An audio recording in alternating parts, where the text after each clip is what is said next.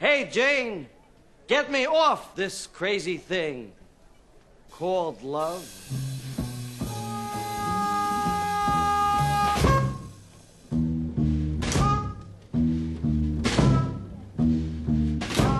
Welcome back to Love on the Brain with the Quails. It's been a nice two week break for me, not thinking about this show too much. Uh, before our little hiatus, I was dreaming of turtlenecks and cliches and Chris Harrison's face, so I'm glad to have a little reset, I believe.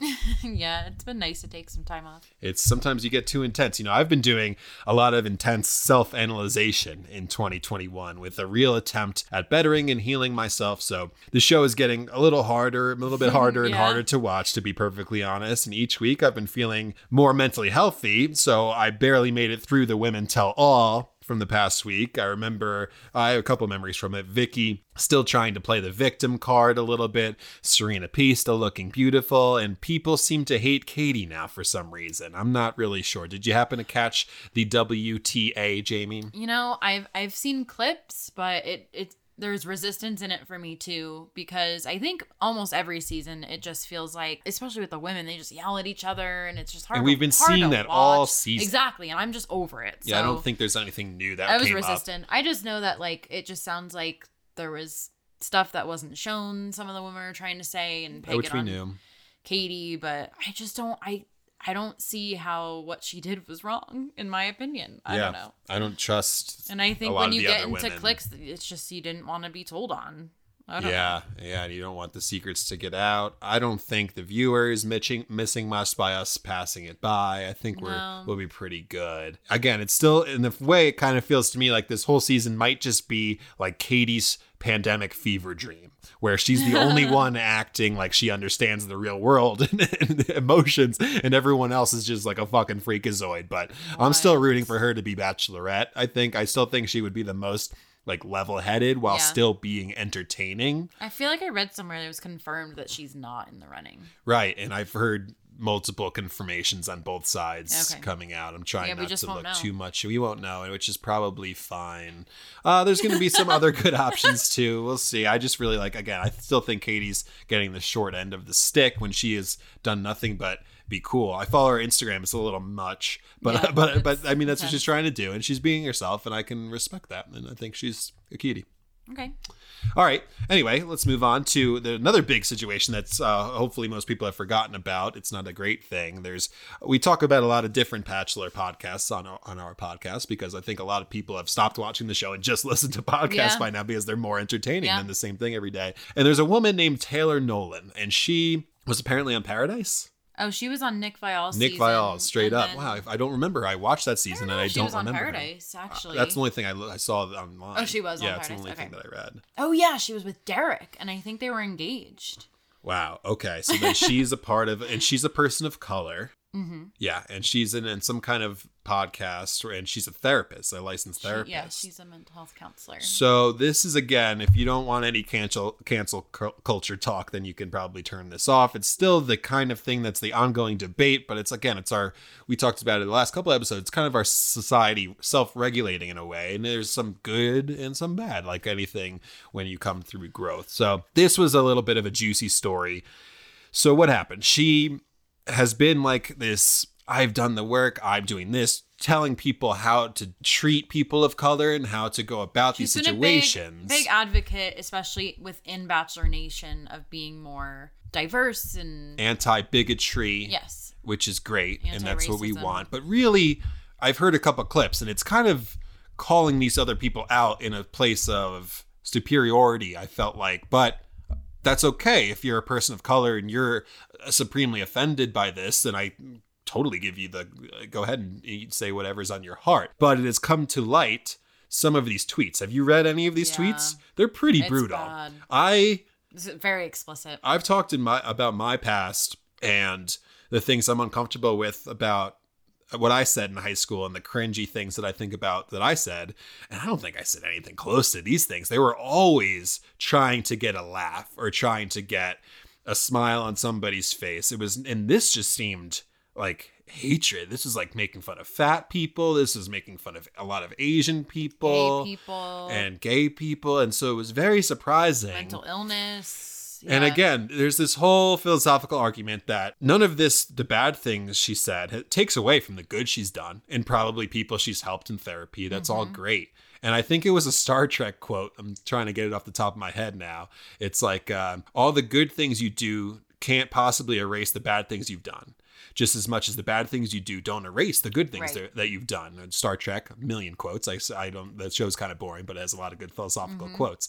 And so that's the situation I have here. If she's calling for people's jobs and their livelihood while she's an acting therapist, I assume. Yes, yes. And still has time to do a podcast. What kind of therapist has the time to do a podcast? Uh, Just kidding. Me. I was like, who? but it's just this uh it feels really icky it feels gross and i have this overwhelming sense of everybody's got skeletons in their closet and what you're doing and i really i dis i think again i think we talk about accountability that's a huge Yes. word you need to be able to grow and change and that's how this world will get better but no like canceling anyone because again i just feel like the demographic for this show is divorcees this probably isn't fair to divorced middle-aged women uh, sitting at home and those are the ones in my mind tweeting fire chris harrison. Fuck this. Fuck that. Kill everybody. And i'm like that person it's so much we talk about this a million times it's so much easier to call someone out for their bad shit than to acknowledge your own shit. Your own shit. And work it out before you get there. Now, this is also complicated. And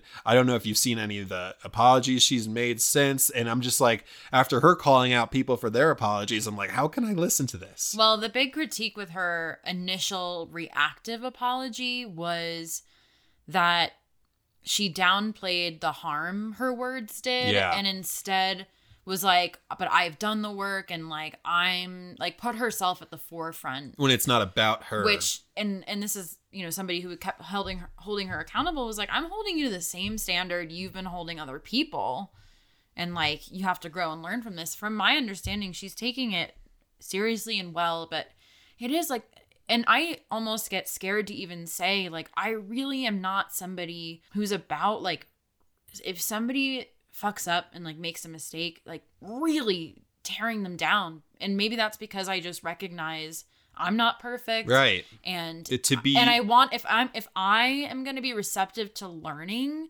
and it's not okay it's not a black person's responsibility to monitor their emotionality in calling somebody out but the critique I don't even feel comfortable saying yeah, it's really hard to to navigate this situation because we're not people of color. Yeah. And that's what this whole th- thing is. And man, I feel I just I can't help but feel with the rise of crime on Asian people too. It's like there's so many unrepresentative people who are just as affected.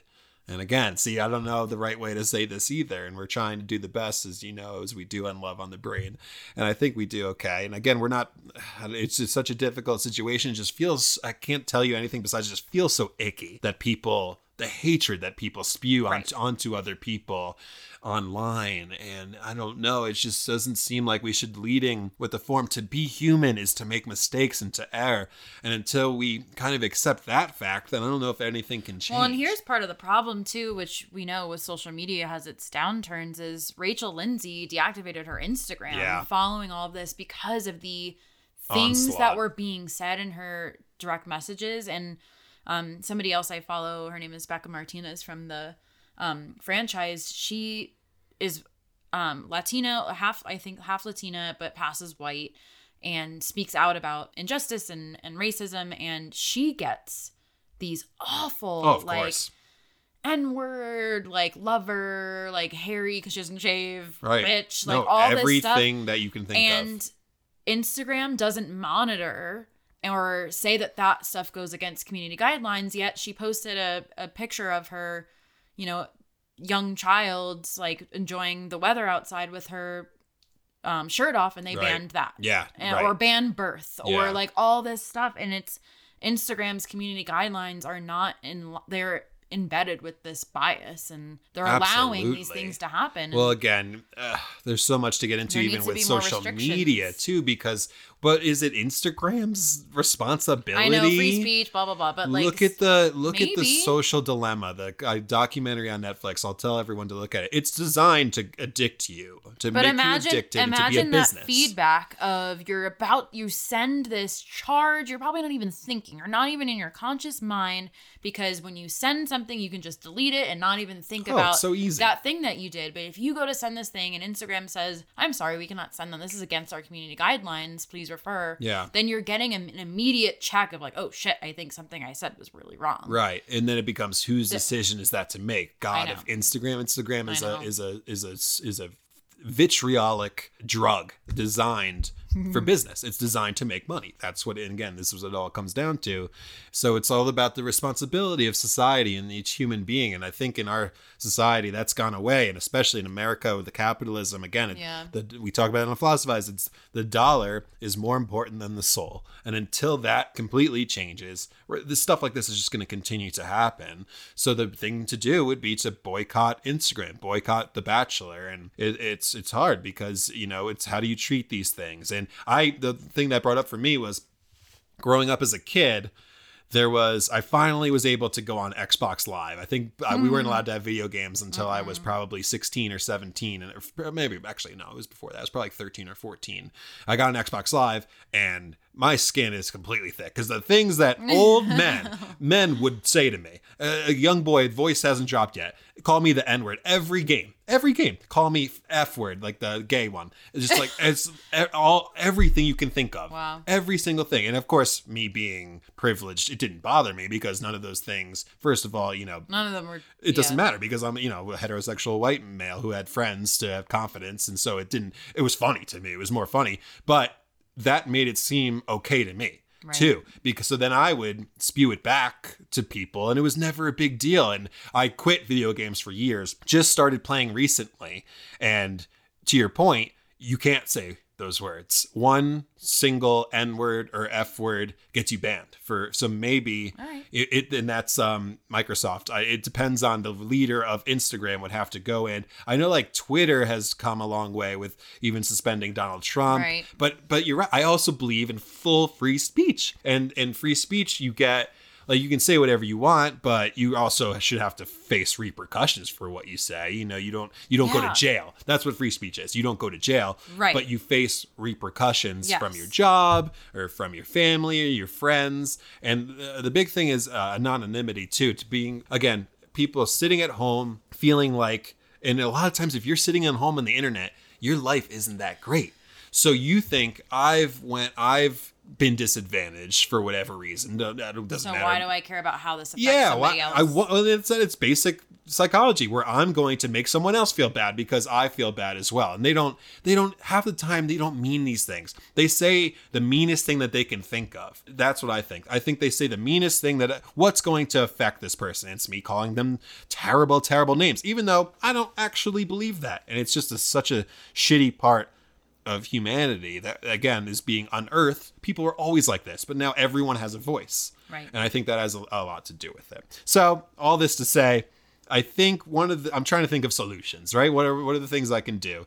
And one thing that brought up to me, my sister being also a child psychologist or child therapist, I don't know what you call yourself, but uh, we need to be Child and family therapy. we need to be teaching our children because let's face it most adults are uh pretty much a lost cause. We need to be ch- teaching our children that first of all you can't know or judge someone's humanity from five minutes hearing what they do at a party or an extremely edited piece of reality television show or a curated instagram to even a podcast you do for one hour a week. I could be whoever i want on here for, for an hour a week. So you have to realize people are so complicated and nuanced and filled with trauma and unique experiences that we need to lead with acceptance and just a growth mindset. I guess, especially me as a white male, that's what I'm going to do.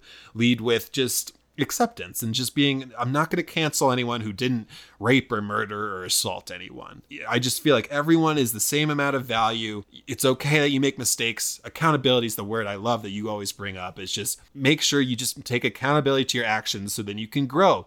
I just think I worked at a um like a young adult center. It was like a halfway house between like a treat full treatment center and going back into like independent life. And their big tagline was "Accountability is love." That makes a lot of sense to me. accountability, accountability is love. I like bro. that a lot for sure. It's um, But it is. It's like, uh, and I teach this all the time. Not teach, but like one of the things that I'm constantly adding into this process of child and family therapy that I do is emotional accountability.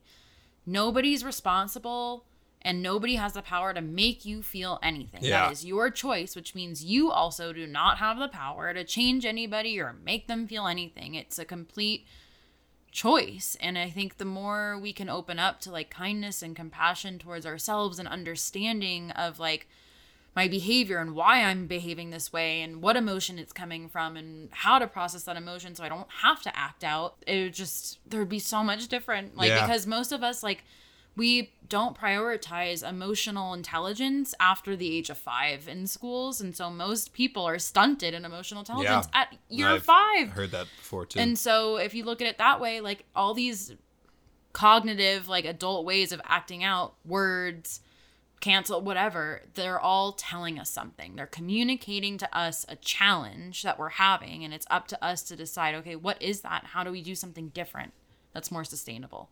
Yeah. So- I something that I did my whole life. I was kind of natural, but always helped me. It's like you can only again accountability. You can only really focus on how you feel and how you treat others, right? So it's um I questioned others' actions when somebody did something mean to me. Like, why am I doing this? If someone else is being racist or mean, has old tweets, what happened to them in their life? that made them happen like this that I can avoid in myself or something that I can see in myself. Very difficult to do. There's no one size fits all answer, as I always like to say.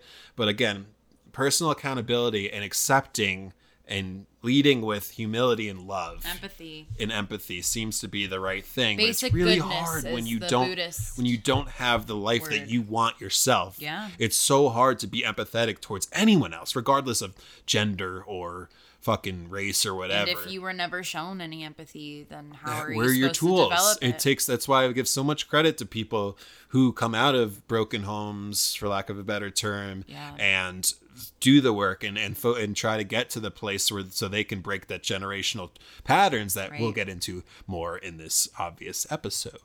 Right. Um, also, the fact that she's a therapist, there's something there that Yes. feels so gross to me. And again. I'm around a bunch of therapists. You guys are great, and there's just, but there's also something. It's like the final form of that basement dweller, where it's like, it's like, it's almost you get to this spot, and this happens. I see it in doctors, politicians. You get to the spot. I don't know because you've you've met so many more therapists than I do, where it's almost like, well, I'm doing this great stuff for the world. It's a power dynamic. I'm untouchable. It's a power dynamic, and it's something you know. I even have to check myself of being or being because oftentimes your clients will put you in the role as expert, right. as if I know Immediately, all, right? Immediately, Yeah. Kyle, and like I I thought this too when I I was an intern working with families. They don't know that I'm just an intern. I've never done this before, but they're trusting me with like Right. everything, and I'm just like, okay, yeah, like this is what I know, but I'm just being a good human. There's not the time. They And don't I think can- about the time where you were lied about being your 21st birthday at Bar A, and exactly, Kyle, and you know, did a bunch of other things. which is all great. I think that you need to be in the full spectrum of humanity. You got to experience all those things. I know, but I think it just there is this power dynamic that taking on a therapist role with a client, you have it is a, a privileged role to take can't. on. I can't see it not being some sort of you know. There's an extra responsibility that too. There is in in taking that role, and yeah, it, and it can put you in this like I know all, and Right. I, I get it sometimes of like, yep, I'm the expert, I know exactly. What I'm I'm, not a therapist, and and I get some of that for Yeah. myself too. I think it's natural too, but totally. I, I definitely you're getting paid for your time and you're listening it's and like, your oh, I'm and this, you put um, money into what you've worked for. I'm It this is. beacon of healing of the Yeah. world, and I can do no wrong. And, and that's a Mental tricky health, situation. I think as I meet a lot of people out here and I'm kind of diving into the world of spirituality as well, there's a very fine line between this narcissism. Self-centeredness and spirituality is and it's hard bypassing. because once you kind of get to that space, it's like, oh, I feel this uh, obligation and I really feel the earth and the soul. Now I'm getting off to this tangent, but it's like you have to watch yourself and realize that we're all human. You're just as human. No one's more valuable than anyone else. And I kind of felt the tone. No one's perfect. I felt the know? tone in Taylor's Instagrams and stuff. It was still like a bit of, oh, I've done the work. You guys have no idea what you're talking about because you haven't done the work. And that Right. just didn't feel good to me. I don't know. It's it's an age old argument. I mean, altruism in general, and I don't know. Again, if the all that matters is that people are getting the help. I don't know if she's like she's up for her mental health, whatever that means. Her her mental health license is being up Yeah, for. I guess the if she's still doing really good it. things for people, then it's then it's okay as long as again she needs to, another step of accountability for this particular thing. I don't like taking the tweets from seven years ago and applying them to the person you are today, but she was doing that. she was doing that to other people. That's people. why it feels so The, gross. the hypocrisy of the whole thing is what's hard to swallow for her. I bet is yeah, Oh shit! Like I've been on a high horse this whole time, and, and, love I- probably. Oh my god! Probably got a lot of praise from women and, and people especially of color. recently Yeah, because she's on the right team, and then all of a sudden it's like, no, no. How about we all just be on the same team? I know it sounds like ridiculous, but it's uh, somewhere where I'd like to get to. I think again, this gives me more more ammo to my argument that we should again, going back to the children, teach them to not have your idols be on the fucking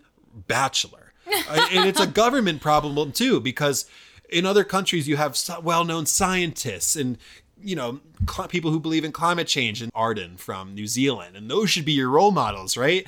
And it's just like but that's not what our society curates. I don't know whose fault it is. It's kind of it's kind of what we want. It's not it's like the individual every they're giving us what we want.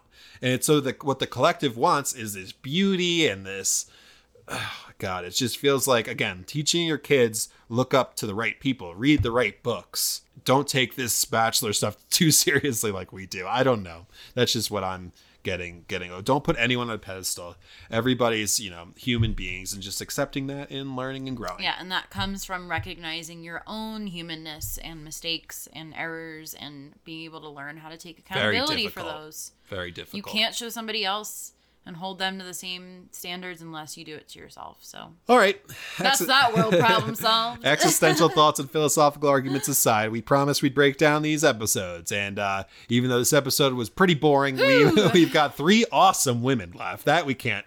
They're all fucking We're getting cool. close. Uh, and It's also, Matt, Matt's awesome too. Matt's an awesome guy. Do you I agree? love Matt. Yeah, Matt's I great. Matt. He's not a reality TV star, but he's a great No. dude. He's just. like I would love to chill with And him. it's not his fault. I mean, on No. the women, we didn't say this, but on the Women Tell All, they showed so many dates that they never showed. It's production's fault. Like yeah, the, the season is odd. so shitty. We're gonna try to like- get somebody from production on. I don't know if they want to keep their job. If it's a good idea to come on a podcast, Or like they can this. give me a job of therapist. there. I don't know. anyway, so we are going to uh, after we come back break it down the, with the turtle man Matt, and uh, we'll do the best that we can. So don't go away or go away, whatever.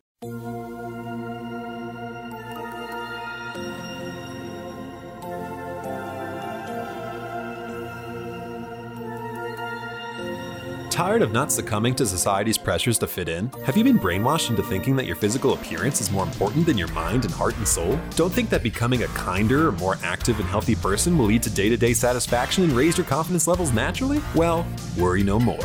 Here at Starship Surgery, we do every procedure imaginable breast augmentation, facelifts, liposuction, tummy tuck, nose jobs, butt implants, testicular augmentation. You name it, we'll fix it. Even if the word fix implies that there's something wrong with you, we both know that you're absolutely perfect just the way you are.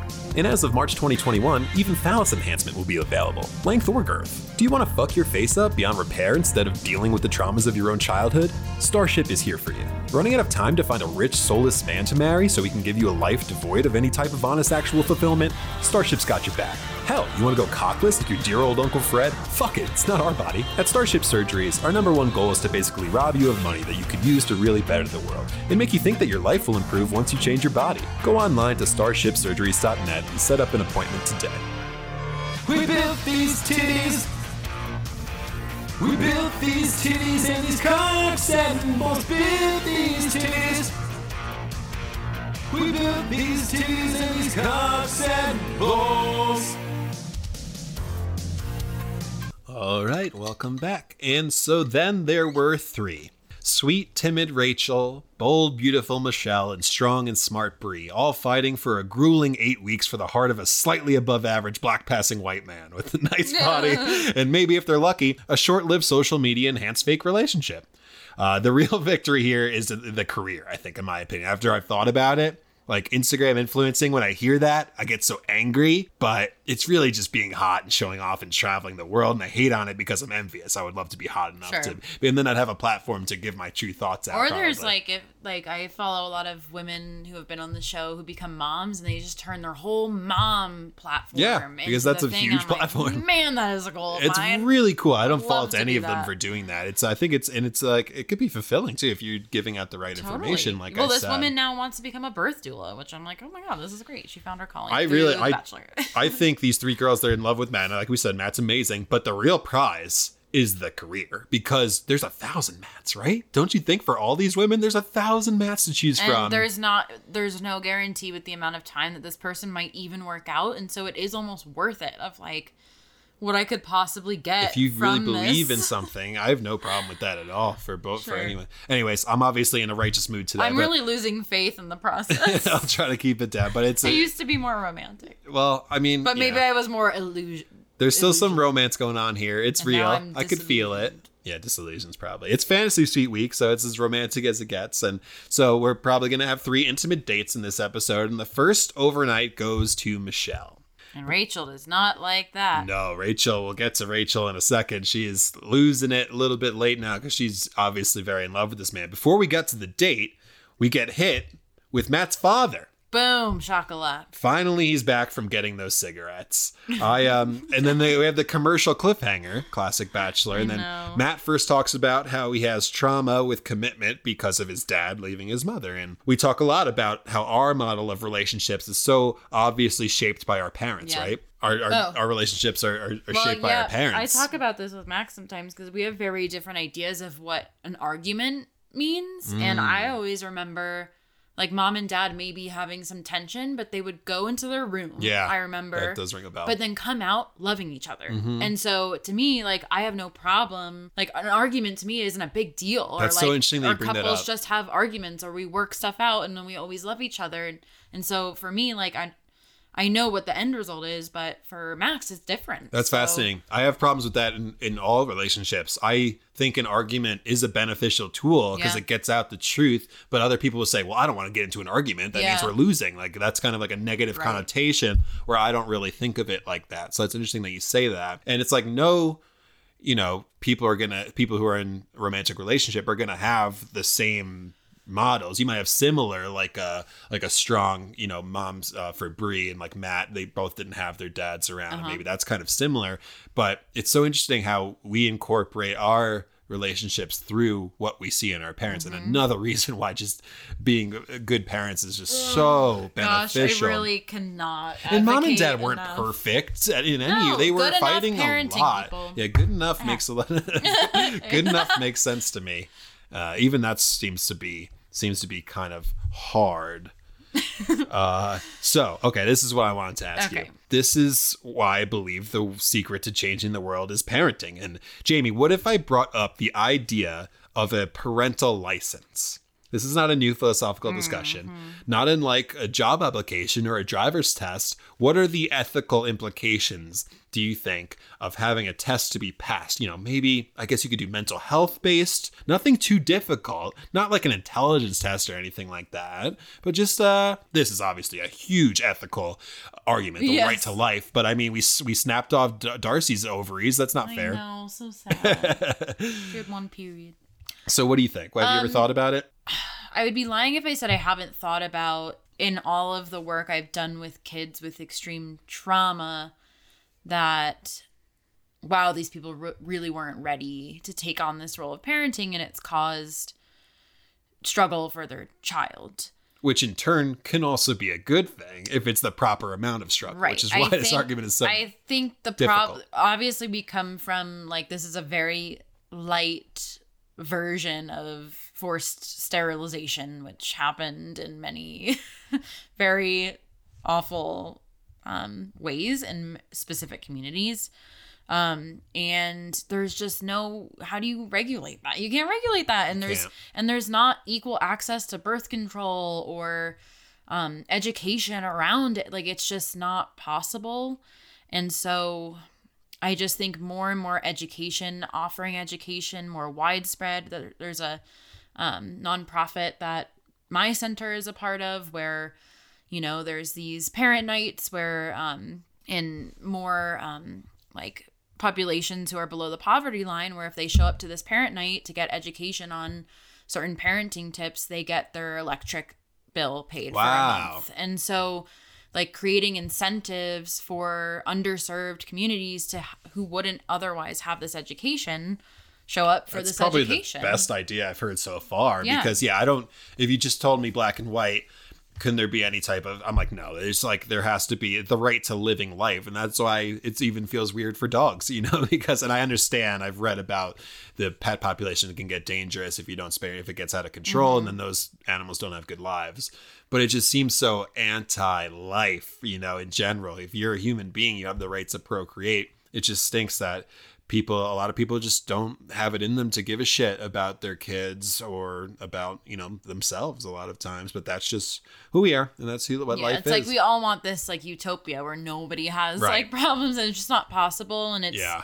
you know like like we've said even if i don't know if i'm looking for utopia as much as just better than this improvement yeah we can always Improvement, look for improvement as we get more conscious as beings and and want more you know um equality for everybody i think that's the that's the problem the i mean goal. i mean and you even see it in entitled communities which i work in boulder so you see it with entitled parents are also don't have the awareness and education you know Oh, I they might have all the it would be worse. survival in some ways i don't know kyle but like i know because you can but, afford a nanny and that and that is money that's really good is Yeah. is everything but i've seen a lot of i was um i don't know golden's not as affluent as boulder but i saw a lot of like parents and even growing up and eh, acting out like these rich communities where they're just they don't know what they're doing either i'm not saying it's a low income problem i'm saying it's more just everyone should get if, in a Education, perfect world educated education. Bring it into the mental school. health too Yep. to have so, a parent who's mentally unhealthy is so dangerous. I always say how good it was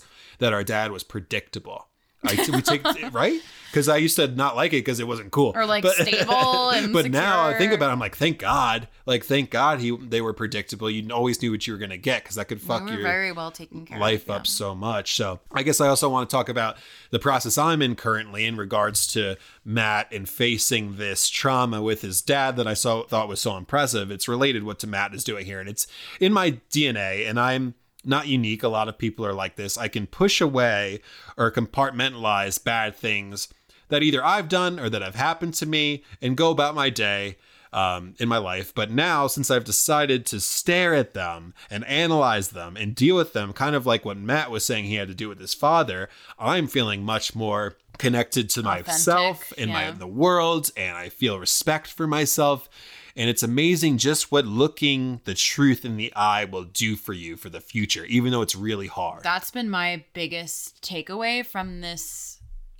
You know, like I got, I, I had a little bit of like self discovery in my undergrad, kind of impromptu because I was suffering a lot, and um, then I come to Naropa, and it's like three years of deep diving into who am I, so that when I do become therapist, I realize where my biases are and where I'm coming from and my experiences and all these different things. And the number one thing I've said though, even though people have reflected to me, like you really feel like like seem like you're struggling or like you cry more often now or you're always going through something. I'm like, but I've never felt more myself. Yeah, in my life, and it's so worth it. I've- It's so worth it. It's like to align the future too. It's to set Yes. your future up. It's uh, it's taking that immediate gratification away and realizing that if you're in the process and have faith, that it's going to get better. and a lot and a lot of people who are older than us like in their 50s or whatever you know our parents age are will say to me and my therapist too is in her 70s will be like you're discovering these things so young. And she was like i discovered these like 30 or 40 or whatever. And she's like that is just so it's gonna set your whole life up. Right. like you don't have to spend all these years of trying to figure it out. Like if you can get ahead of it and really invest, it's so worth it. And again, I'm talking about accepting ourselves and that we're not perfect. And what uh, I've been harping on recently is balance and finding the balance of being nice to yourself and hard on yourself, taking yourself and your spirit really seriously, and sometimes laughing and not Lightly. taking it seriously. All that balance. you would love Bill Plock. Bill Plotkin. Daddy Plotkin. Daddy. I forget that I bring him up so much. I'll check him out. I'm, I'm thinking about a- camping in I've been reading a Durango for my birthday and just finding him. Oh, is that where he lives? Yeah. That's not too far. No. that's- Yeah, cool.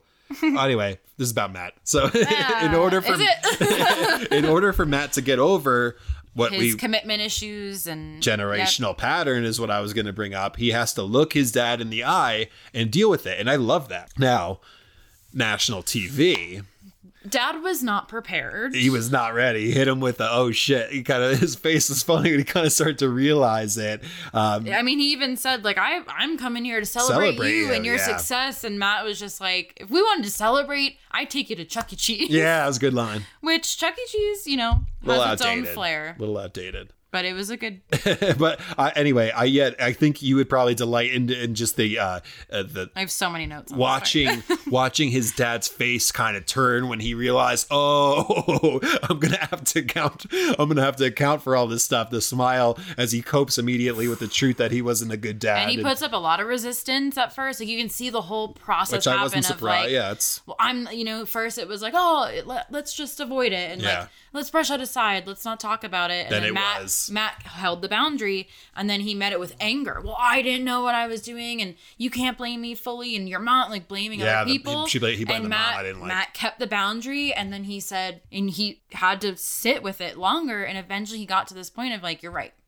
You're right. And my dad. I mean, he was still in the. You know, my dad was killed when he was five. That was a little bit more of the like defense. That's state. still He not taking responsibility, right? That's a way of deflection, even though he's correct. He's right. It's and such. I a- think I, this has been great- happening a lot in my life. It's It's, a hard thing to. it's a point that you can get to and offer as like more background if that person is wanting more understanding matt was wanting accountability and just acknowledgement Yeah, of how hard it was Because we talk about this too. Yes, it's terrible that his dad was killed when he was five, but he's still responsible for the trauma that he has Yeah, let on to it's his not, son. you know which all is a of us hard thing to tell hard. people who have been hurt and have obviously been. well it's part of the process Yeah. is like you get to be angry that you were put in this position that this is the life you were given but that doesn't change No, it doesn't absolve that you. this is you your do. life and so you need to get to a place of acceptance that this is my life okay now what am i going to do about it Mm-hmm. that's like that's the thing is like you can fight it and say it wasn't fair it wasn't fair it doesn't change Yeah, the reality It doesn't mean you're wrong. and so it only holds you back and so if Yeah. you're putting yourself first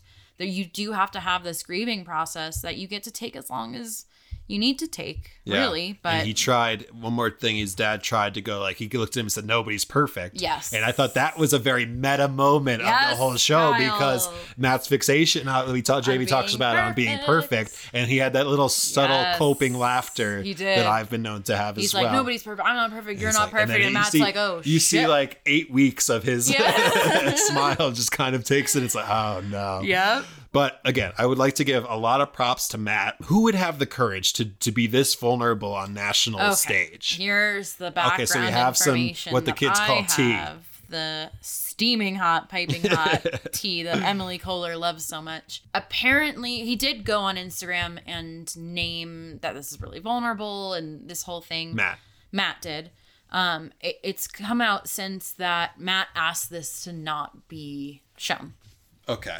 But he asked the producers yes, who are he would prefer that they don't show this conversation because obviously his dad was not prepared. Yeah. That's one reason. Second reason is Matt didn't want, understandably so, another stereotype of the black dad. Oh, and again, and I just made a stupid joke about it too. leaving his family and how much that stereotype is perpetuated in television and all these different arenas. And so he did co- go to his instagram and name like i just want to be conscious that this is a stereotype and you know i love my dad so much and i love my mom and i would not be here if it weren't for my dad. And like True. trying to you know show the other side. But i even thought like as i was watching it like ugh this population that's is defending chris harrison rachel rachel kirkconnell is now just looking at this man and, and from their biased point of view is just seeing more of that perpetuated 'Cause they're only gonna see stereotype. what they wanna because they're see. only going to see that they're not going to see The truth is, the it was trauma amazing. of this man and this beautiful it was a great conversation. with his son that and he like you said, eventually he held the boundary, which is beautiful. Oh my very God, Matt difficult did- to Matt do. did so I, I thought Matt came off incredibly, which makes Matt it even did something cooler. so fucking hard and Yeah. did so well and i he's gonna be he's gonna do great and like all of this not good enough and this trouble with commitment that he's really actively facing through all of this is gonna be his biggest takeaway whether Yeah. he ends up with somebody or not who knows about the beard what the beard is telling us I thought he looked cute. it's a single beard is what it looks like. I don't, yeah, as a man who loves beards, I, I disagree, but I, I think he looks great, I understand what you're saying. you know. I totally get the, the, the, the choice, but I really liked what you had to say there. That it all makes a lot of sense. I think it's And- just conscious, like, yeah, that this can, per- if you're not consciously aware of how this has been perpetuated in, so in pop culture and everything, yeah, you know, And if, but if you were able to open up and listen to these people as opposed to just reading, oh, his dad was an absent father, but now you kind of got an insight, and that made me feel a little more connected. But the people who were going to go after, you know, Rachel Lindsay were already going to go after them anyway. Yeah. I feel like it was good. I really feel like it was. I, I loved think- it. I thought it I was thought it came off as is yeah, and authentic, and it felt felt real. Nice I, little hug I, and kiss. I I do wonder who how it all started. Did they reach? Did production reach out to the dad? I thought I was hoping maybe you would know any of that. No. Probably not. The original I bet Matt did Matt was, and he had to okay it and say like I'm the on this show and like I'd love to have you on. not realizing maybe the and full, I don't think I don't even know if Matt planned on bringing this up, but Right. maybe as he's gone through the journey has realized, and you know, he had strong ass women like Bri and Abigail who have similar stories coming out and talking about their stories. Maybe he felt empowered. empowered and Mm-hmm. Like, oh my gosh, this is an opportunity here that I could have. yeah, and I wonder maybe this will help their relationship. And I loved what he said too of like this one conversation doesn't erase goes back to our Star hap- Trek quote. Yeah, doesn't erase all that's happened, and this doesn't mean I'm gonna everything's fine and dandy from here on out. But this is a great start, and it was just like, oh, these two beautiful black men just having a real ass conversation. it seemed like the dad accepted it, gave him a hug. He did a great job. He Yeah. said, "What did he say?" He said, "I." He said, "Eventually, he broke down and was crying and said." I'll try to be better. I'm sorry I hurt you, son. I want better for you. Yeah, I And- think I and believe Matt, that. And they hu- hug and a sweet kiss. Yeah. And of course, they had to have their little masculine competition. Oh, I'm still gonna kick your ass at soccer. you know, like they have to add that little lightness after like the intensity, Yeah, which yeah, that's okay. is how they connect. And I don't know. I just and you know Matt comes walking away saying, "I'm not the man my dad is. I don't have to follow in his footsteps. I'm ready Mm-hmm. to commit." And it just shows like those conversations are so hard. And even if you're not directly having that conversation with the person who's hurt you, if you're confronting it, I think this is kind of what you're talking about. If you're starting to confront those parts that are those limiting beliefs that come from a relationship and you explore that and grieve it and feel it and hold the boundary and and decide to fight for your needs and advocate for those, you can Grow. come out of it and you don't have to be held down by them anymore. They don't Yeah. have power over you anymore. Right. And you can overcome and grow. and that's such a great tiny thing that can snowball to a better society because Yes. again we talked about the generational pattern and what Matt is doing is breaking, Breaking that it. generational Break pattern which is really hard to do and it's responsible for our generation and the generations that come in front of us to to follow in his footsteps Hard work, it really good work. hurt my heart when he's you know you're thinking this is why I think it was beneficial for people to see because it was so true that he's talking about his dad you know, I never had to deal with this. Like he, you know, he comes around and he brings pizza, Oh, and doesn't that break your heart? It's just like Oh. I never had to deal with it. My, I feel guilty because I was like, Dad, go away. Like, like But go- when he starts crying, and Yeah. he, he just looked like a little kiddo to And- me. and that's who was what's so like, funny I don't said need shoes. In these don't need pizza, I need my dad. and in these situations, I always picture people as like the baby, right? Yeah. Matt, Matt, or even his dad well, with his how old being was a he when dad five year old. That's how old he was, right in that Yeah. interview. Right. And in his dad, when his dad died when he was five years old, every single person, if you picture them, I think it's a stupid little, uh, in the movie The Water Boy, they kind of go over this in a funny way, but everyone's a baby and they're Just good little- and they're little. great and they're pure. And I just well, think. it's known like developmentally when a traumatic event happens, if we don't actively process that trauma, a part of you stays that yeah, age. stunted, like you said. and we before. have all these parts, obviously. We all have our inner child. so complex. our inner angsty teen, like and we we go throughout if it's there's unprocessed emotions or trauma there, then there's a lot of ways we can behave that way. yeah, Um, and that's how you heal that is you kind of have to go back to that. And Matt did such a good job. Like, yeah, he's really impressive. oh my god, I really am. You know, even as we recap this, just so impressed with the vulnerability and the this the therapeutic work he's doing Yeah. on national no, and television. this is what she said would be the best case scenario early on in the show. probably the most I've seen in any league. Oh my god! I mean, I've only seen four or five seasons, but it doesn't even seem close Yeah, to me. no, Everyone else, Colton was a baby. Oh, no, fuck Colton. Sorry, no, that's he not had his own trauma. Sorry. but he still is responsible for his own creepy actions. But anyway, this is again, this goes back to this kind of experience thing that I'm having on Earth. Is just you go bring it to a meta state. And you see these people go through these traumas, and you know, you want to believe it's for a reason. You, a lot of people say everything happens for a reason. I'm not so sure about that. I just go back to believe that we're on Earth to experience the full spectrum of we might be getting too philosophized right here. It's full spectrum of emotions. And I mm-hmm. think we're all eternal energy experiencing loss and love and sadness and happiness in our own unique format, all equally important. Um, I just think because I think our eternal beings is what I hope is all happiness and sunshine. That gets boring. So you send us to Earth to experience these extreme feelings of sadness and loss and There's a some, there's some beauty in that. Movie out. I think it's Salma Hayek. She was on Dax. Oh my God. Please, anyone who listens to Dax, listen to that interview. Oh my I God. love Dax Shepard. I love uh, Armchair Expert. That was probably my favorite interview Isn't of all so time. she is so charismatic. So And charming. I didn't I always thought I was like, obviously you look at her and she's a 10 out of 10. Yeah. But she's talking about string theory and she's talking about all these beautiful scientific things Yeah, and she's Kyle. willing to talk about whatever. I was cheeky I was so yeah, yeah, laughing at herself. I was so in love. Anyway. But the movie, I think she's in with Owen Wilson, which is a hilarious wow, pair. Wow.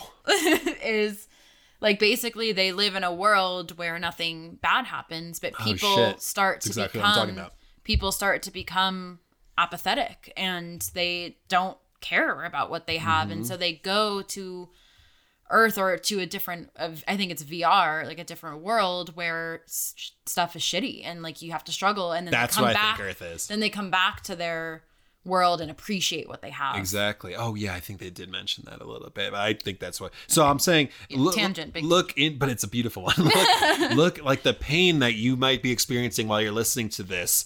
Just like it's so hard when you're in it. If you just embrace it and like, This is Bill "Ah, this is Plotkin's idea, Kyle. Like, well, we can't have darkness without the light. Is such like a corny But it's so thing, true. but It's Buddhism, it's- kind of. yeah, it's just like you need. It's that Alan Watts quote. Balance. Like, in order to experience the most of pleasure, you have to experience the most of pain. Pain for pleasure. You can't have one without the other. It's just not. You can't single out a single emotion to feel, and so you have this intelligent intelligent body that's telling you something's not right and you get to listen to those hard feelings and find meaning and purpose that's what's so great about being a conscious being is our ability to make meaning out of what's happening to us Yeah, and I think everyone, I don't care who you are, you you go through some kind, and you might have the resources to avoid it. this is where we should play ain't no mountain high but ain't it's no true, and then every no river every moment is a beautiful moment, even if it's sadness or pain or happiness. watch or- inside out Oh, well, Inside Out's really good. anyway, watch Inside Out. Definitely, it's really good. Okay, so so michelle's date okay, balance. Uh, I decided uh, I was hungry, so I made a sandwich before Matt and Michelle's date. And it was one of my favorite sandwiches. Another tangent I'll share with the listeners. It's tuna salad, but I don't love mayo. So instead of mayo, I use avocado, and I That's make right. the tuna salad out of tuna and avocado. I line up toasted whole grain bread with Grey Poupon, stick pickled jalapenos in the mustard, top with the tuna salad and arugula, and it's one of my favorite sandwiches. you ever think about putting everything bagel seasoning into No, that but you can salad? put that shit on everything and it's really good. Bonus points if you're brave, you can also use cinnamon raisin toast instead. It's divine. But um, anyway, I'm all excited to eat this sandwich and watch this date. really and hungry. before the first bite, though, Matt is squishing the oatmeal or whatever between his feet. So I- they have yeah, they the have a worst time to eat. Pennsylvania Dutch spa day, which is I've seen a milk bath. I've seen oatmeal used as treatment for skin. It's amazing. I've heard about what what I've show was that in where the person had like butter. yeah that really was the point where I put my Sticks sandwich down. Literal butter. sticks of butter on her back, and I was like, oh god, this is gross. And my dairy free ass is like, Yeah. would I just like completely break out into hives or like, because I don't, I've never had like a contact thing, but I don't eat it anymore. so- right.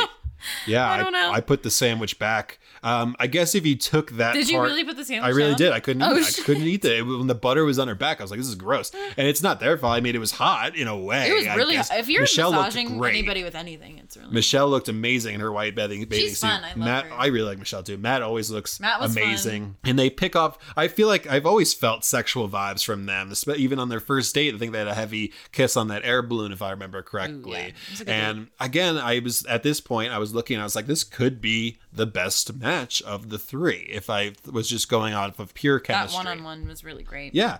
And then Michelle talks about her parents, and she had Oh, a yeah. more privileged like we life than about. that Yeah. in terms of that. Uh, Michelle, I just wrote down was just very cute. And anything before we move on to the night portion?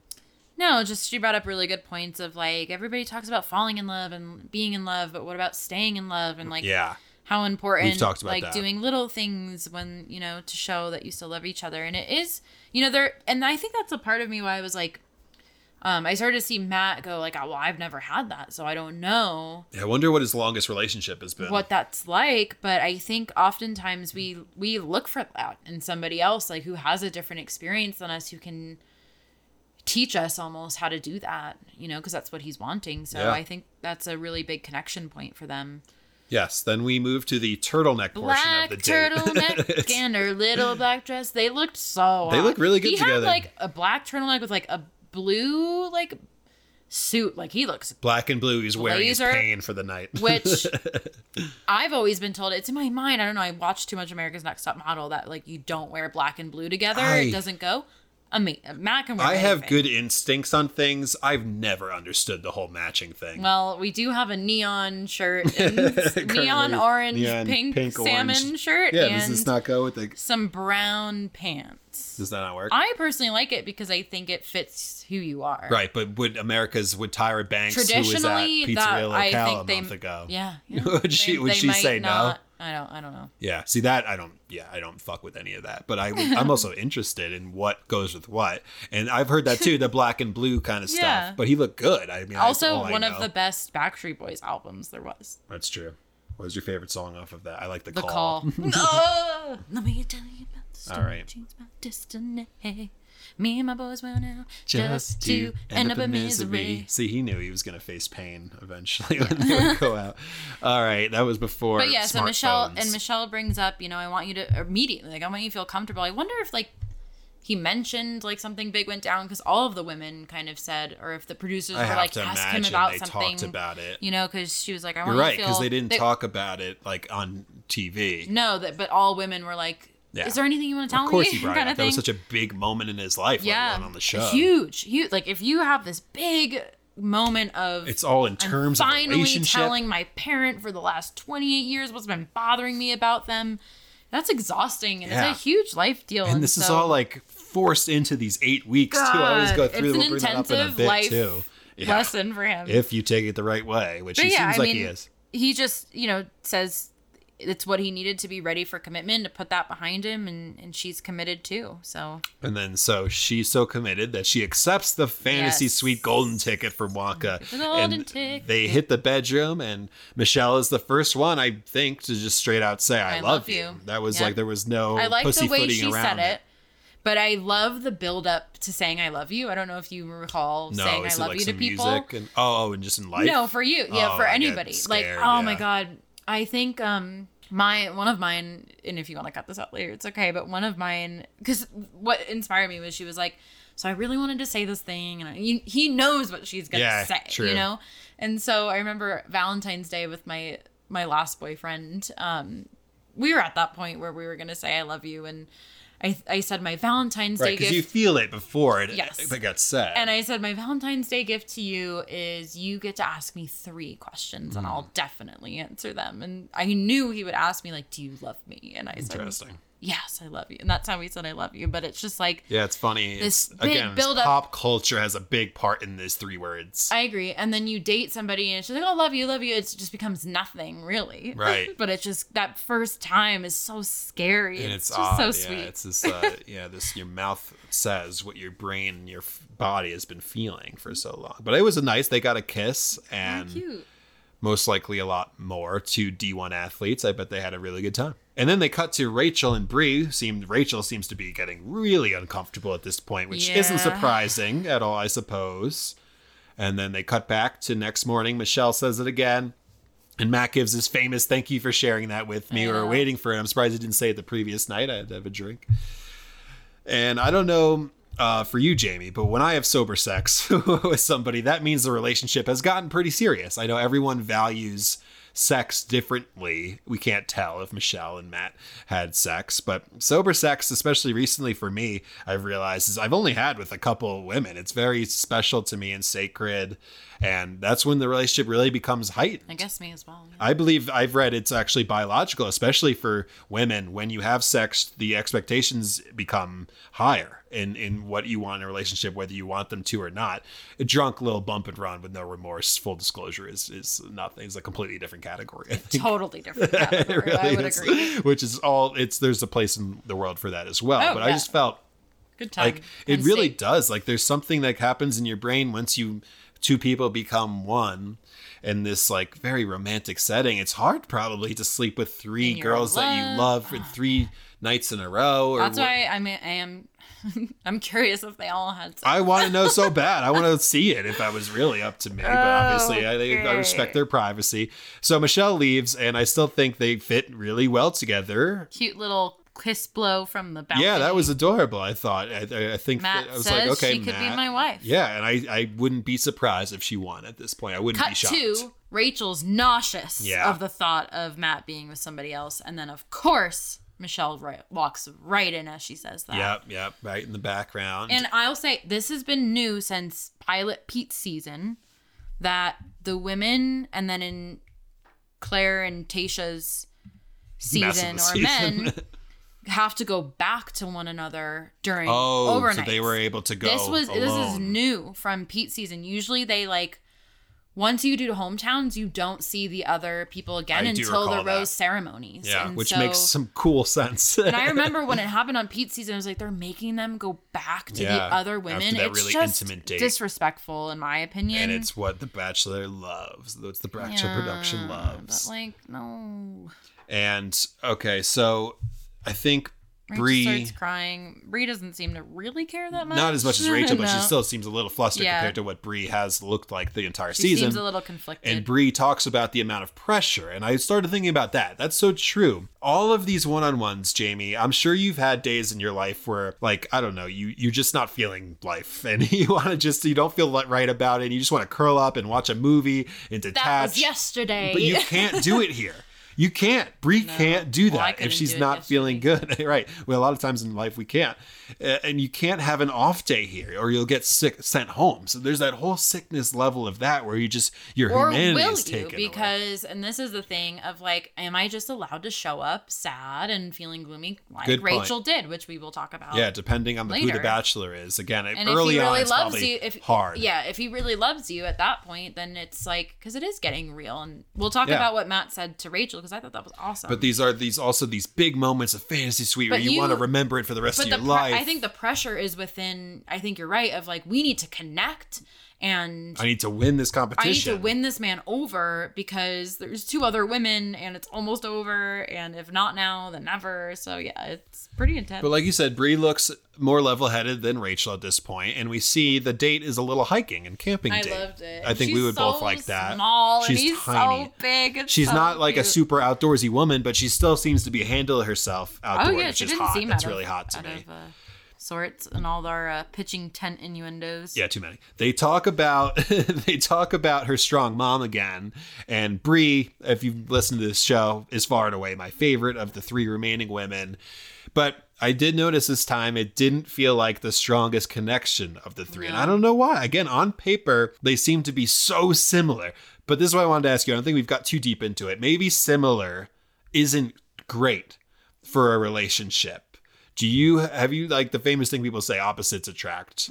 What have, what has your, been your thoughts on that? Um, I don't think we've talked about that on here too much. I've found for me that I mean you're you you become attracted to traits that you sometimes don't see within yourself at times. Mm. Yeah, definitely. Um that like shadow element and so you can get really attracted to like you know those those things you're archetypes lacking, of like things you think you're lacking. yes, the things you think you're lacking it is a, a genius human connection thing. If you're becoming one, you wanna become a whole piece. That, but um, I would say with most of the people I've dated, especially with Max, who's definitely like my guy, is we're very similar. Yeah, you have a lot of similar qualities. But, but those similarities sometimes are what's hard, It's like the hardest about our You're Mm. also, relationship. you're also different in a lot of ways too, though. Yeah. not extremely. I guess you're both Earth signs. That's pretty. Well, so here's the thing: is his moon is my rising, my rising and is his moon, and we're both Earth signs. okay, and rising for the people, the 99 percent of people who don't know what that means. That's your um what you show that's up where as. that's the sign um where the horizon was when you were born. That's why when people ask your birth time, they need it in the place because they need to know where you were born because that's how your whole chart is set up and yeah, your rising sign is how you might appear to other people and how you might identify yourself. And would you say the moon sign is the opposite of that? It's the real inner. moon sign is your emotional self like the real you um how you nurture how you um And what is the what, do you, what, what, what is the sign that you guys share? Taurus and Moon. What is it? I mean, uh, rising and Moon. so his rising What is it though? Scorpio Is is, my moon. Scorpio moon. My rising Pisces is his moon. Oh, it's both. Pisces. Yes. So it, those completely complement each other, and then we each have Earth signs. Yeah. So I it's think a done deal. I think he still hasn't asked anything. It's still up in the air. He's going to Japan. Who knows if he's Yeah. coming back? We so I think since you asked, I, I, I think I think um I need you need to have a lot in common because if you have day to day activities and hanging out, values values that's aligned. first and foremost you need. But even interests and likes and hobbies, I think to share with each other. They don't have to be all of them, but you have to have some similar ones as part of.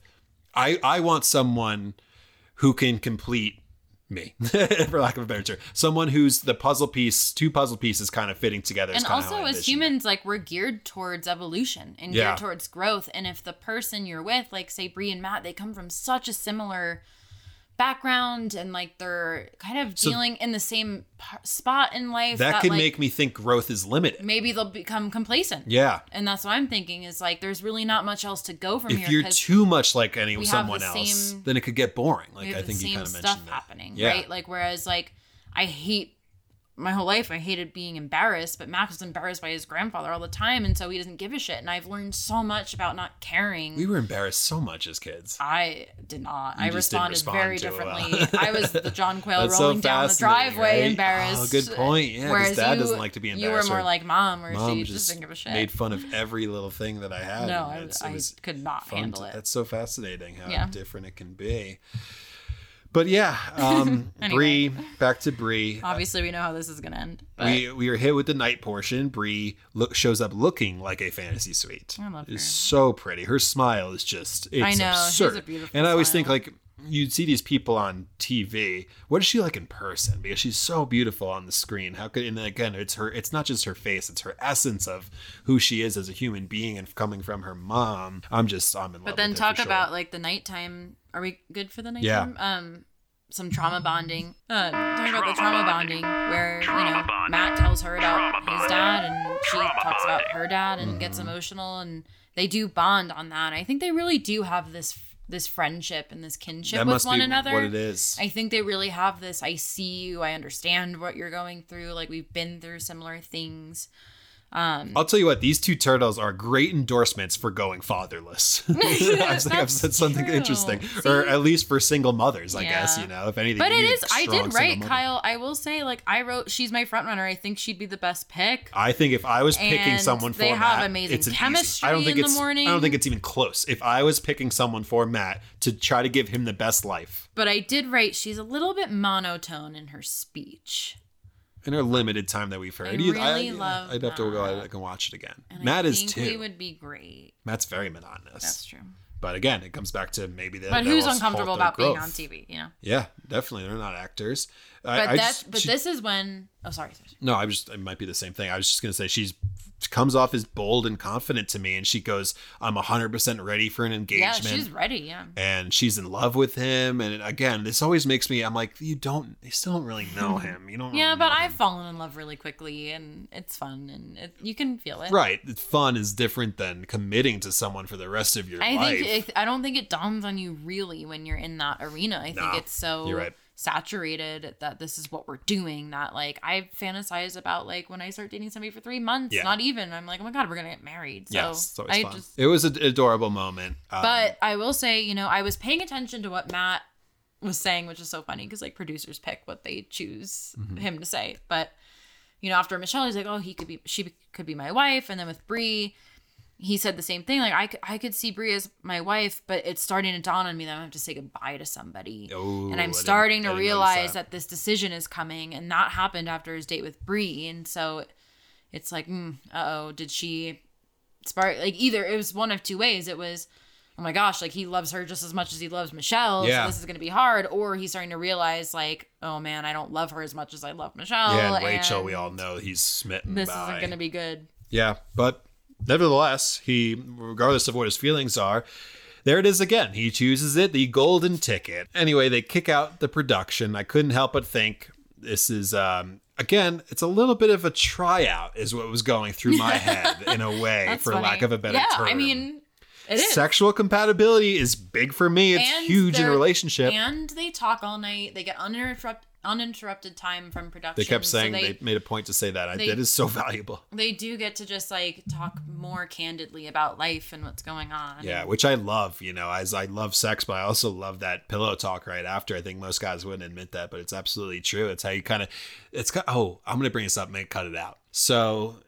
when I would have in my like high school, when I started becoming sexually active, there would be times where I meet a girl. Oh God, why am I doing this?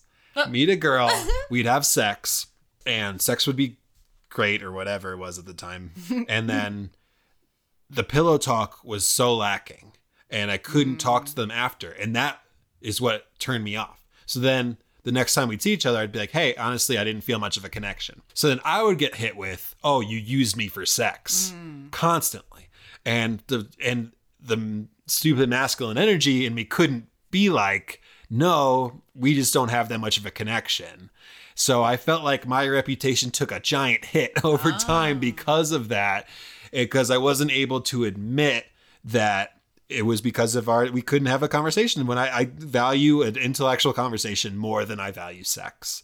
And I don't know what I'm expecting you to say to this. Well, no, it just reminds me of something one of my professors said at Naropa of like making I don't know, and and I'm all about free sex and activity, free sex for everybody. anything that doesn't hurt Um, anyone else. But uh, the way this professor put it was like when you go skin to skin with somebody, the the first you're reminded of the first time you've ever been skin to skin with somebody, which is like Out of the the relationship with your mother and that connection and what that relationship represents and so when you coexist with somebody in a sexual space like that it's really intense and he was basically just advocating for having intimate emotional moments and conversations before you take that step because Yeah. it's almost it almost felt like once you take that step it becomes more intense and Bypassing um, steps. and intimate and you know it is this i don't know there's just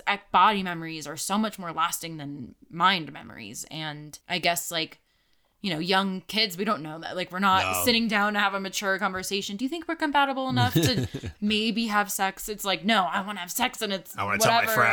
afterwards Yeah. so i don't know what i'm gonna say to your no, I just. I feel healthy uh, just outing all of my parts. I guess in there that that is that's something that came up with me thinking about.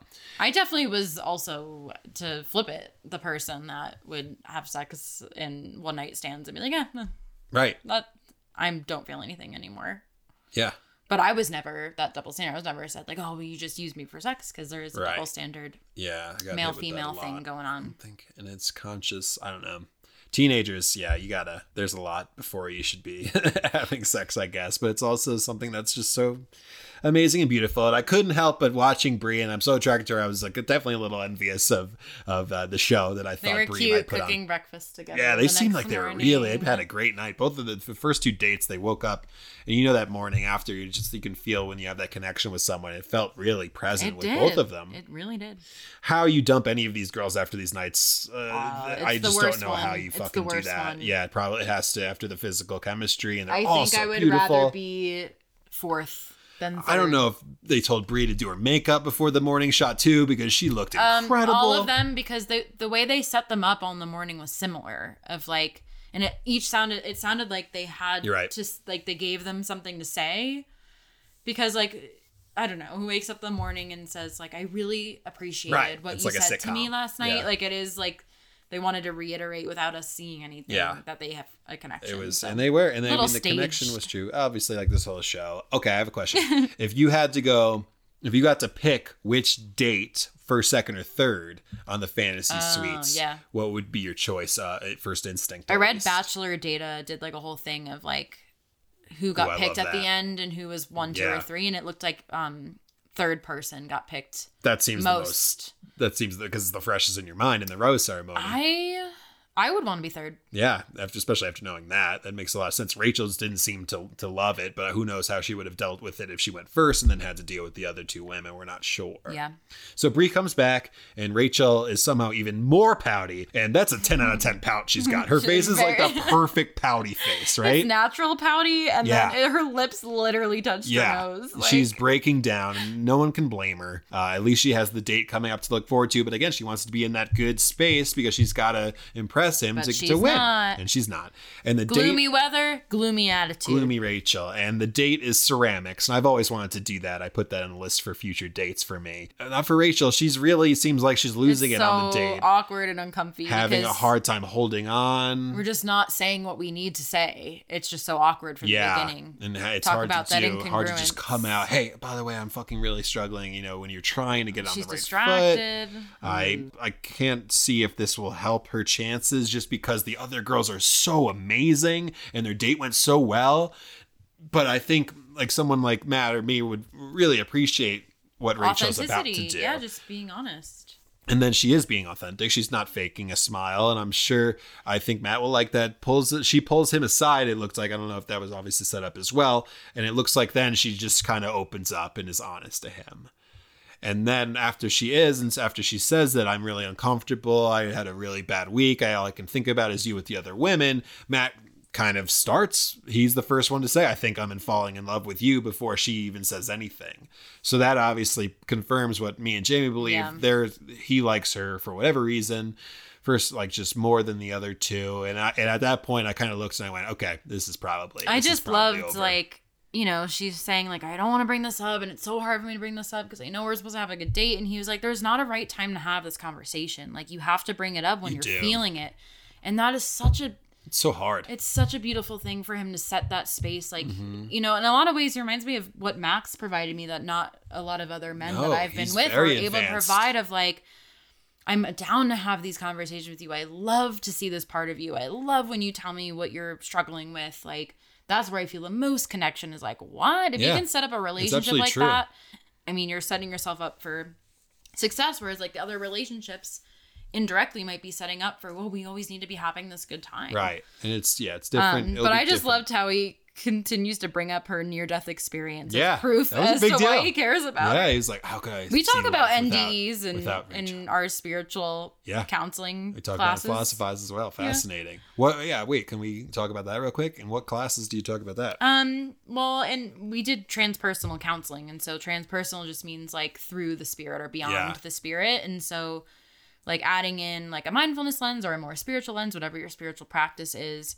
and how sitting with somebody who's had a near death experience can be a really enlivening and awakening moment for them. It's crazy It could all the shift stuff that their happens entire life. Yeah, people become these ultra It's the same thing with like a spiritual awakening. So like, NDEs or near death experience. I think yeah. we've said that, but so it's when you like really almost die or scientifically clinically dead, and you see people. Yeah. I don't know if they talked about this in your class. What fascinates me is I talk about it again on Philosophize. Everyone sees similar things. Mm-hmm. They see a light and this overwhelming comfort calm and peace. calmness yeah, and peace and it goes back to my eternal energy theory where we are these happiness beings where it gets boring and it goes to that calmness and beautiful but i could use a little some of this some once in a while so death maybe it's something to look forward to Oh, I'm having one of those moments where like I think about the Big Bang and what came before that, and freaking out that like nothing yeah, exists. that- that was we one have of the no first- actual container. that was one of the first existential problems i had i must have been I Me too. young. Young, me too. i was young and being like you never die I'm like, there's nothing out there. your but energy is. can't be what destroyed in? What are we in? Yeah, it's a, oh, it's a, I'm gonna throw up it's every a time. simulation. I think we figured it out. It's a goddamn simulation. yeah, but then where does that start and where does that start? Right, but the people who created the simulation know. We don't know. We'll see.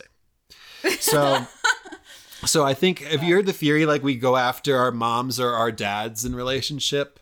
Mm-hmm. Like we want our oh, moms. Oh, yeah. So I figured if you t- take out of the 3, who's the who's the one who's most likely to get disappointed by a black man?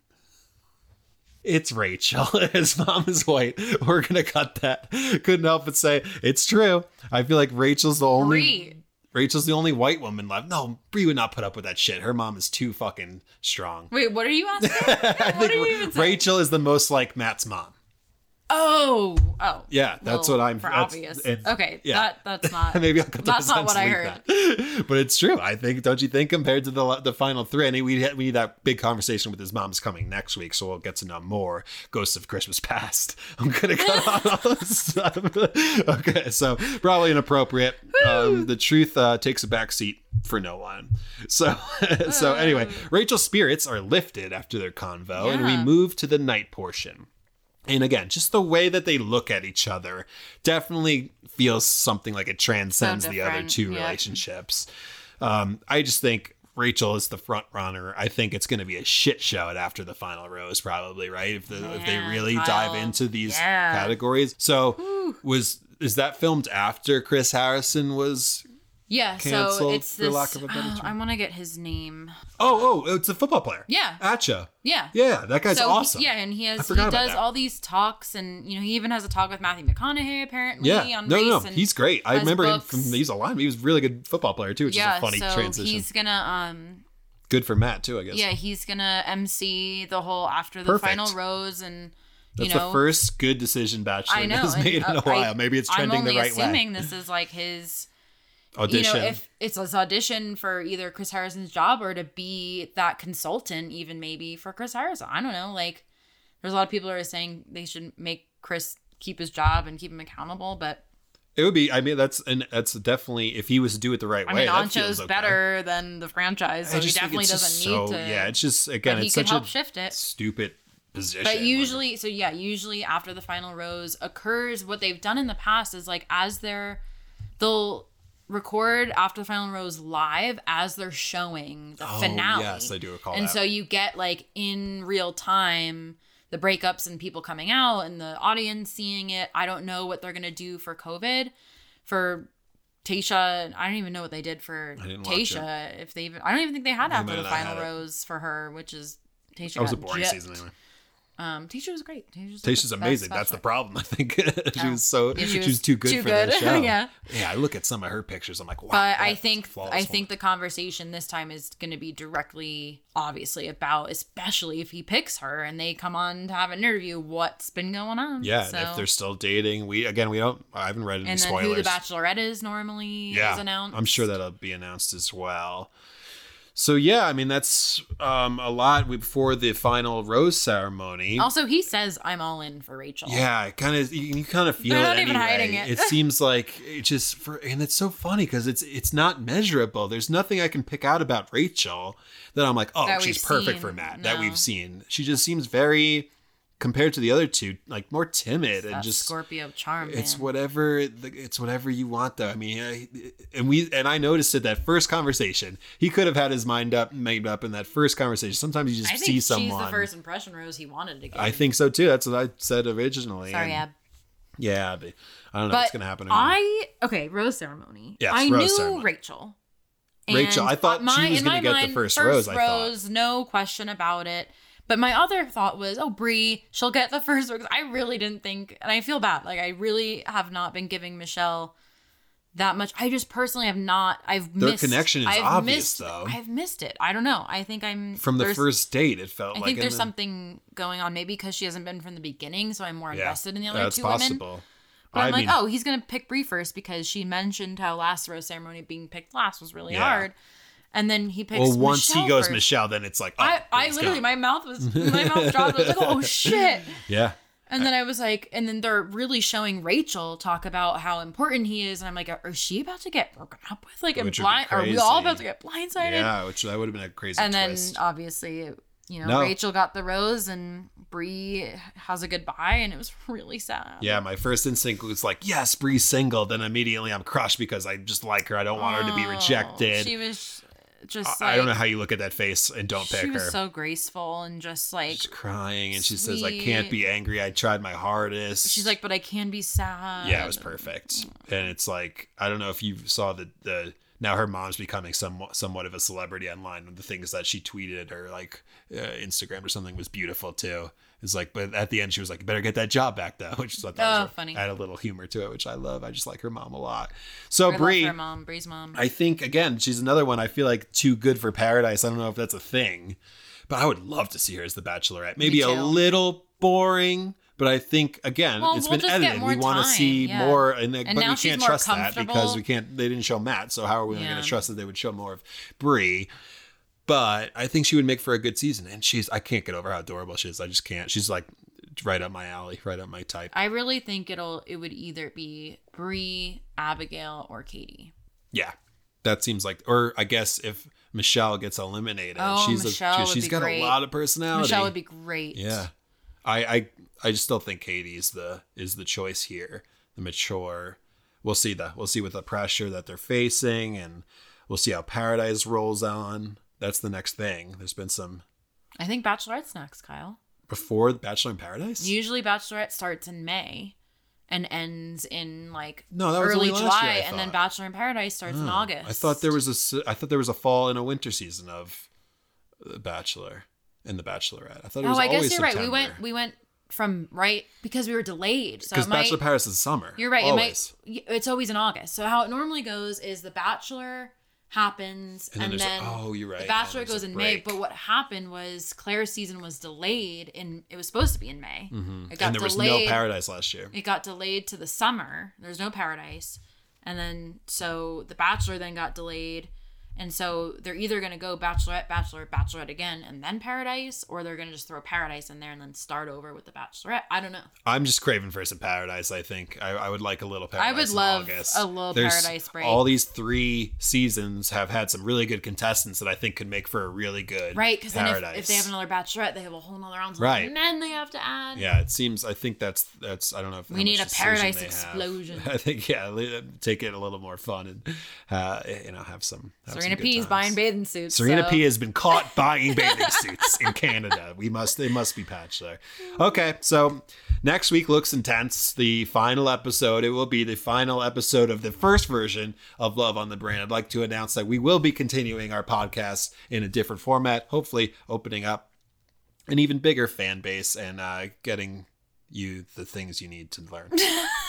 yeah, right. We are getting those things for you. I um I feel like since I've been so tuned in and extra empathetic in my life personally, I feel like I am on this journey with them a little bit, like with Matt and with you know Bri. It really hurt me to see her go. And Yeah. Rachel is uh, even Rachel has gone through Huge internally some outside stuff, the which who knows what she'll have to say Big, about big. that. So I am. I'll and be- if they are together, what Matt has to say about the whole thing. yeah, and is, is she okay with his beard? We don't know. We don't know. Things were big things that we're gonna find out next week. So our big finale Woo. of season one of Love on the Brain for The Bachelor will be next week. Okay, Christ on a cracker. Any last words before we before we uh before we leave today? We'll uh forego the email that quails. Is this uh this is a bigger uh episode in terms of discussing spirituality all the way to enlightenment to uh you know down to dad dad relationships and mom relationships. Well, this is the way to take The Bachelor. It's a jumping off point to deeper conversations. Yeah, and it's, It's like not the end all be all. No, it's not. You don't just have to sit back and laugh at the, you know, and, and, and love the women's outfits and make fun of them. You can actually incorporate some big discussion into your own life. So, any last words on this episode? Um, no, Bri, love you. You know, We'll miss hope, you. Hope to see you again. Yeah. And I'm really curious about next week. Yeah, good luck, Matt. I, I think I like Matt after this show. I like him more than I think I've, someone I've- leaves, You think someone leaves before the rose ceremony or the or he breaks up with them before. I don't know. No, you're right. There's been that they've been uh, teasing that same scene forever. Finally, gonna get to it. He's gonna have a big discussion with his mother. Yep. We'll see how that plays out. Chris and Chris be- asks if he's ready to move on. he says, "I don't know." I guess I wouldn't be shocked if Michelle wins, but I'd be surprised. I guess that's a level before shocked. I just think Yeah. he really seems be to be in well. on Rachel big time. And yeah, I mean, I don't. I guess I don't blame him. She's she's gorgeous and sweet, and I don't think racist. I don't know. We'll have to. My theory is the girls meet the mom. Mom doesn't like Rachel. Mom loves Michelle, but Matt wants to pick Mm. That's, Rachel. Didn't that happen with Pilot Pete? Everyone freaked out. It happens almost every time. yeah, they- It's like the parents know and they get threatened or something. yeah, it's I don't know. weird. know. But I think something like that happens and Yeah. Matt gets conflicted. What and, else would it be? What else would he be freaking out about? and then I, I don't It's think he wants to save the breakup for the end. And I think he goes to break up with Michelle and it just gets huge. And he and wonders if he made the right decision. That might ruin his proposal to Rachel. Yep. Lots of lots to find Woo. out. Monday will be an exciting day. We'll see if we're snowed in here in Denver Oh, yeah. and Boulder. But uh, anyway, thank you guys for sticking along with us. And it's going to be about an hour twenty today. A long time, but we had a lot of good stuff to say. Yeah. Again, feedback, love on the brain with the quails at gmail.com. We love to hear it. Um, if you want to be on the show, reach out to Jamie or myself. We'd love to. We're going to start having guests on Yep. when the season turns. And uh, yeah, hope you enjoyed. Love you. Goodbye.